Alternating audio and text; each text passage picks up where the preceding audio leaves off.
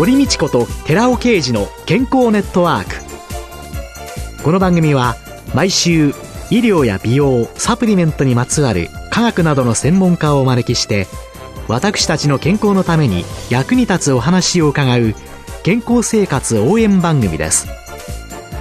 包摂体サプリメントと MGO マヌカハニーで健康な毎日をお届けするコサナの提供でお送りします。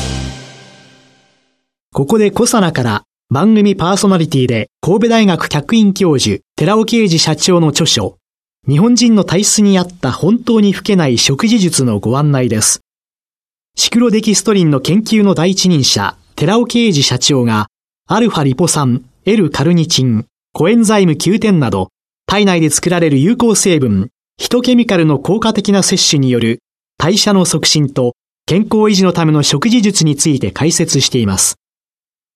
寺尾啓治小佐奈社長の著書、日本人の体質に合った本当に老けない食事術、好評発売中です。こんにちは、堀道子です。今月は NPO 法人横浜子育て勉強会理事長の藤崎達弘さんをゲストに迎えて、子供の本当の力を引き出す幼児教育と題してお送りしています。先週、将来大人になっていろんな活動の中で一番大切なことっていうのは、0歳から6歳までの体験というのが、とても重要だと言われたんですけれども、このモンテッソーリが打ち出した発達の4段階っていうのは一体どういうものなんですか？はい。この4段階というのは子供が成長する期間を24歳までと一つの大きなスパンで考えたときに、これを6年ごとのサイクルに分けたというのが一つの功績でしょうかね。0から6までと。はい、6歳、12歳、はい、12歳、18歳、18歳、24歳ですね。この4段階を経て、子供は成長していくと言っています。はい。で、子供というのはどんどんどんどん体が大きくなりますよね。はい。それに合わせて中身のメンタルもなだらかにですね、どんどんどんどん成長していくと思いがちなんですけど、マリア・モンテッソーリは、いや、それは大きな間違いですよと言ってるんですね。はいはい。ずっと、だんだんだんだん成長してくるんではなくて、その中身は違う。そうですね。中身を大きく変容するという言葉を使っていて、例えばですけど、それはあたかも蝶々。はい、蝶々が卵で生まれて、卵が青虫になって、うん、青虫がさなぎになって、そのさなぎからあの綺麗な蝶々に浮かしていく。そのぐらい中身は大きく変容してるんですよということを言っているんですね。その4段階の中で、うん、その特徴っていうんですか、はい、0から6までと12、18、24。これはどう違うんですか？そうですね。この0から6歳というのは日本でも義務教育前ですから、昔から子供というのは何もできないんだからお勉強は小学校上がってからすればいいんだと。それまで外でね、元気遊んでればいいんだってあったと思うんですけど、うん、マリア・モンテッソーリは、いや、それは大きな間違いですよって言ってるわけですね。子供というのは、その後ずっと一生涯ね、私ども80歳、90歳って生きていくわけですよね。はい。その間に生きていく能力の80%が実はこの0から6歳の間に出来上がりますよと。0から 6? 6歳。コンピューターで言えば、ハードウェアの部分が0からね、6歳の間に完成しますよと。ハード部分ができる。で、そこに情報がどんどん入ってくるということですね。ソフトが入ってくる。0から6の間に、いかにハイスペックにね、仕上げるかということに考えていくわけですよね。そうすると0から6っていうのは。とても大事ですと。とても大切っていうことですね、親として。そうですね。そしてじゃあ6から12。うん。6から12は比較的成長安定しています。少しお父さんもお母さんも安心していい時期であるという同時に、もう一つ素晴らしいのは、莫大な記憶が可能になるのがこの小学生の時期ですね。莫大な記憶。莫大な記憶。そして覚えたことを未来英語、忘れないのがこの時期の記憶だと言われています。莫大な記憶はこの時期にでき、そ、ね,、してこの時期の記憶はずっと続く。ずっと続く。じゃあ、ここの6から12、小学校で しっかり頑張って覚える。だからまあ、今ね、最近中学受験とかね、大変じゃないですか。うん、ええで、小学校4、5、6はね、塾にたくさん行くわけで大変だなと思うんですけど、うん、ある意味では理にかなってるということも言えるんだなということですね。はい。で、12、18は、ね。この時期になると、いわゆる思春期ですね。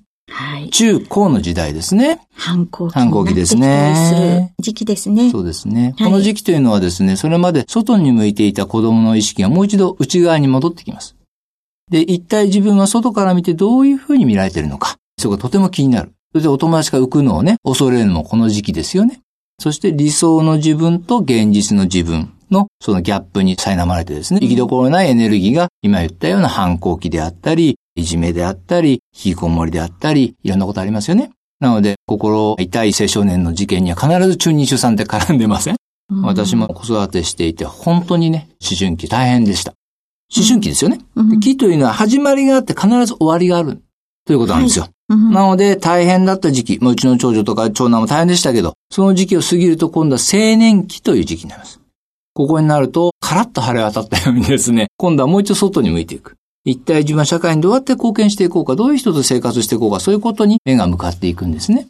それがだいたい18歳で変わる。ね、18歳で変わって24歳とか、そういう年齢になって社会に出るときには前に向いていくので、そういった思春期っていうのはちゃんと通った方がいいのかもしれないし、うん、大事なことっていうのは、親は子供ってのはずっと同じだと思ってますので、うん、なんであんないい子だったの？はこんな変わっちゃったと思うわけですよ。私も思いましたよ。ね。はい、だけど中身が大きく変容するんだってことを知ってれば、アプローチも変わってきますし、蝶々で言えば、さなぎの時期なのかなってことも大事ですね。見守ってあげる時期なのかもしれないということですよね。そして、この時期というのは、親のコントロールが引かなくなる可能性があります。うん、で、誰の影響力を受けるかというと、今度はお友達ですよね。そのお友達も今までの単なる近所のお友達じゃなくて、親にも秘密を打ち明けられない、その秘密を打ち明けるような親友の影響力とか、部活の先輩とか、それから自分のそのことをちゃんと客観的に理解できる大人、部活の顧問の先生だったり、塾の先生だったり、うん、そういった人間の影響力を受ける。ということは、思春期はもしかしたら親のコントロール効かなくなるかもしれない。じゃあ親は何をすればいいかっていうと、どういうところで過ごすかという環境を整えてあげるとですね。コントロールできないとすれば、環境の影響力を受けるわけですから、どこでその思春期を過ごすのか、どういうお友達とどういうことを過ごして成長していくのかというのは、とても大事な選択になりますよね。その子が影響を受けそうなところの周りの人たちや環境をきちんと整えてあげる。しかし自分としてはおおらかに見守る。見守るということですね。そこで、なんで塾の先生より親の言うことを聞かないんだって言ってしまいますよね。そうですね。実際は大変なことたくさんありますけれども、そういうその目を子供は変わるもんだということ、それから木というものがあるので、それはいつまでも続かないで変わっていくんだよということを知ってるだけでも心構えとして違うと思ってるんですね。そうですよね。うん、なんであの人の言うことを聞くんだろうって思いながらも、うん、あ、こういう時期なんだっていうのが分かっていれば。そうですね。そして青年期。青年期は今までの世界に向かってますので、どういう職業を取るかとか、うん、そういう方向に向かっていきますので、ええ大学時代とかね、はい、社会に出てですね、これからどうやっていこうかということが見えてくるのはこの青年期ということで、24歳で一応成人するというふうに言われています。じゃあ、6歳から12と、18から24は、親はちょっと手を抜いても。小学校時代と大学時代は比較的。比較的安定。安定。その代わり、幼稚園、小学校上がる前と。はい。それから思春期。はい。この時期はとてもいろんなことが起きるので、船旅で言えばね、難所なのかなということで。じゃあ、そんな中で、はい、一番重要だと言われた0から6歳までのっていうのは、これはどういうふうに考えてるそうですね。はい、0から6は、さらにですね、これを乳幼児期と言うんですけど、半分に分けられます。はい。0から3歳、3歳から6歳に分けられます。0から3、3から6、前期と後期に分ける、うん。はい。この変化を知っているとですね、本当に子供っていうのは面白いなと思いますよね。あと2歳半あたりからの男の子とか見てると、あ、こういう風に人間ってのは進化していくんだなってことが手に取るようにわかるんですよ。で、モンテッソーリの教育の中の最大の功績って言われるのは、どのあたりこれはですね、子供の中にこの敏感期という言葉。はい。これが最大のキーワードになるんですけど、この敏感期というのはある期間に子供が何かにとても固執して集中して繰り返すそういう行動を取る期間を言います。ちょっと難しいんですけど。何かにとっても集中して、同じことをずっと繰り返す。その行動、それが。行動この期間を敏感期と言うんですけど、い、ろんな種類があって、一番わかりやすいのが運動の敏感期。はい。わかりやすいんで言えばですね、例えば静かだなとか思ったらですね、ティッシュペーパーがね、箱からずるずるずるずる。全部出しちゃう。全部出しちゃう。ありますね。これ実は全世界でですね、この年代の子がする行動なんですね。不思議ですよね。でこれ大人から見るともういたずらにしか見えないわけですよ。だけどこの時に自分の腕の動き、指のつまむ手の動きが完成し始めるんですね。これを上手くなるように何回も何回も繰り返し練習したいという、これはモンテッソーリは神様からの宿題と言ってますけど、今あなたは手を動かすことを練習しなきゃいけないんですよ。言われてる。なので、集中してやる。集中してるから静かなんですね、実は。で、それを知らないがためにもったいないでしょうってことで取り上げてしまう親なのか。うん、それともなるほどと、今この子はこういう敏感期の真ん中にいて、この手を動かす練習をしてるのかと。じゃあティッシュの一箱ぐらいいいじゃないかとやらせてやろうという親と、全然子供の成長違いますよね。これが私が言う子供の本当の力が伸びている瞬間なんですよ。考えたら赤ちゃんで生まれたばかりの頃っていうのは、うん、何をしてるのという感じで手をあちこちあちこち動かしてはいるけれども、はい、あれは意味があるんですか？あります。はい。すべてを手に取って、すべて口に入れますよね。口に入れるって汚いとそうじゃなくて、うん、口の器官の方が手よりも敏感なので全部口に入れて確認をするわけですよね。そのうち手指が動くようになってくる。それ握る。そして受け渡したり、投げてみたり、いろんなことをし始めるんですね。あれはすべて手の成長にかかってるんですね。最初はおぼつかないですよね。あれは神経細胞の間で電波漏れが起きてると言われてます。で、何回も何回も電気が入って神経細胞の行ったり来たりする間に、シールド、いわゆる絶縁体ですよね。ができてくるんですね。そうすると電波が漏れなくなるんですね。ちょっと上手になってくる。はい。実は私ども親が子供にいい頭になってほしいってみんな思うわけですよね。はい。そのいい頭の正体、実はそれだったんですね。その絶縁体ができて、脳の神経細胞が良くなってくる。これがいい頭。そしてさらに電気信号がたくさん通る時期がいつかというと、実はこの3本の指を使っている時が子供の神経細胞が一番活性化されているわけですよ。ということは、0から3歳の間、特にこの3本指ですね。親指、人差し指、中指の3本指をたくさん使うお仕事。ティッシュをつまむ、なんかをねじる、引っ張る、コマを回す、いろんなありますよね、そういうのね。はい。そういう機能がいい頭を活性する。だけど、便利な生活というのは、この3本指を使うことは少なくなってますよね。はい。ね。そういう手指を使う環境が少なくなっていることが、脳神経細胞が発達を遅らせてしまうんであれば、あえてそういう環境を作り出さなきゃいけないというところが来てますよね。そうすると0歳から3歳までの子供のおもちゃもそういう指先を使うもの。特に手指を使うもの。で、特にもしおじいちゃんおばあちゃん聞いてらっしゃったら、実は昔のそういう生活ですよね。うん、縫い物であったり、折り紙であったり、雑巾を絞ったり、えー、そういうことが実は子供の脳にはとてもいいのですね。なので、そういうことを意識的にさせてあげると。もしかしたら将来のビル・ゲイツが生まれるかもしれないよという話ですね。まずは運動の過敏期。運動の敏感期。0から3歳までの中での、私、昨年おばあちゃんになりましたおめでとうございます。ぜひもうしっかり、おもちゃはそういうものを選び。僕も孫生まれたんですけど、子供と創生することは僕らにとってもいいし、実は子供にとってもとてもいいことだってことをですね、今後広めていかないといけないかなと感じてますね。そうすると、高齢者の認知機能を保つためにも、この指を使う。とても大事です。という同じことですね。同じことですよね。ね子供の成長の逆の過程を踏んでいきます。子供はとにかく手指を使う前に立ち上がりますよね。立ち上がって歩くことはとても大事。それで体幹がしっかりして手指が使えるようになるわけですね。そしてこの咽頭が下がることによって、今喋っているような言語も喋るようになったってのは人間の進化なわけですけど、残念ながら退化していく段階で足腰が衰えて寝たきりになると、手指が引かなくなる。最終的には言語を喋れなくなるという逆のケースがありますから、何と言ってもたくさん歩く。そして何と言ってもたくさん手指を使うというのが大事なのかなとそこから見えてきますよね。はい。今週は NPO 法人横浜子育て勉強会理事長の藤崎達弘さんをゲストに迎えて子供の本当の力を引き出す幼児教育と題してお話を伺いました。来週もよろしくお願いします。ありがとうございました。続いて、寺尾刑事の研究者コラムのコーナーです。お話は小佐奈社長で神戸大学医学部客員教授の寺尾啓二さんです。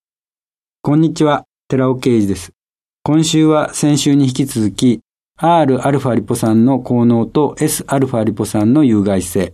その2、疲労患者、がん患者、慢性感染疾患患者に対する Sα リポ酸の有害性というタイトルでお話しします。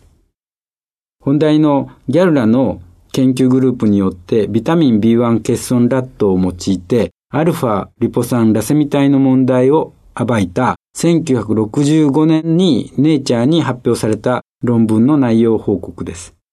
なお、ネイチャーは世界最高レベルの研究論文が発表される学術誌ですが、1965年当時もその世界最高峰の学術誌であることには間違いなく、アルファリポ酸ラセミ体、つまり天然の Rα リポ酸と非天然の Sα リポ酸を50%ずつ含む、このラセミ体の問題は当時すでに認められていたことになります。この論文発表の5年前の1960年にビタミン B1 欠損ラットを用いて、アルファリポ酸ラセミ体摂取による生存率の減少、つまり死亡率の増加に関する研究報告がありました。同じガルラのグループの報告です。論文の中にはビタミン B1 欠損ラットの各種アルファリポ酸、ラセミ体と、それから天然の Rα リポ酸、そして非天然の Sα リポ酸を投与した際、そしてその各種アルファリポ酸とともにビタミン B1 を投与した際の生存率が示されています。S 体とラセミ体はほぼ同様に生存率が低くて、S 体の毒性をラセミ体に50%含まれる R 体は緩和できなかったという報告をしています。一方、S 体の毒性はビタミン B1 投与によって防ぐことができています。論文の考察としまして、S 体が示した毒性はビタミン B1、チアミンの水和体であるチアミンチオールが S 体と反応して脳内で毒性を示す中間体を生じたためではないかと推察しています。さらに、この脳内毒性中間体は脳内におけるチアミンの貯蔵に関与するだけではなくて、Rα リポ酸はアルファケト酸の酸化的脱炭酸反応。例えば、ピルミン酸からの炭酸ガスと酢酸が生成する反応の歩行素として働くが、その作用の阻害作用も持っているのではないかとも推察しています。以上、わかりやすく説明しますと、人であっても過労や癌、慢性疾患によって生体内ビタミン B1 が減少した状態では、アルファリポ酸のラセミ体を摂取すると死亡率が増加することを意味しています。現在、アルファリポ酸サプリメントを服用している方々は直ちにその服用をやめて有益な Rα リポ酸サプリメントに切り替えていきましょう。お話は小佐野社長で神戸大学医学部客員教授の寺尾啓二さんでした。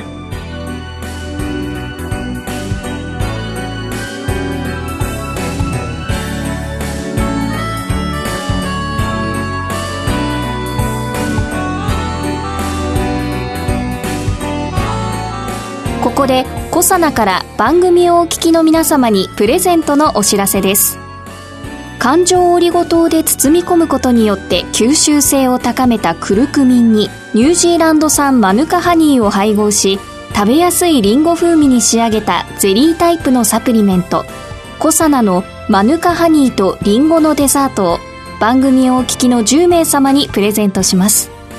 ご希望の方は番組サイトの応募フォームからお申し込みください。コサナのマヌカハニーとリンゴのデザートプレゼントのお知らせでした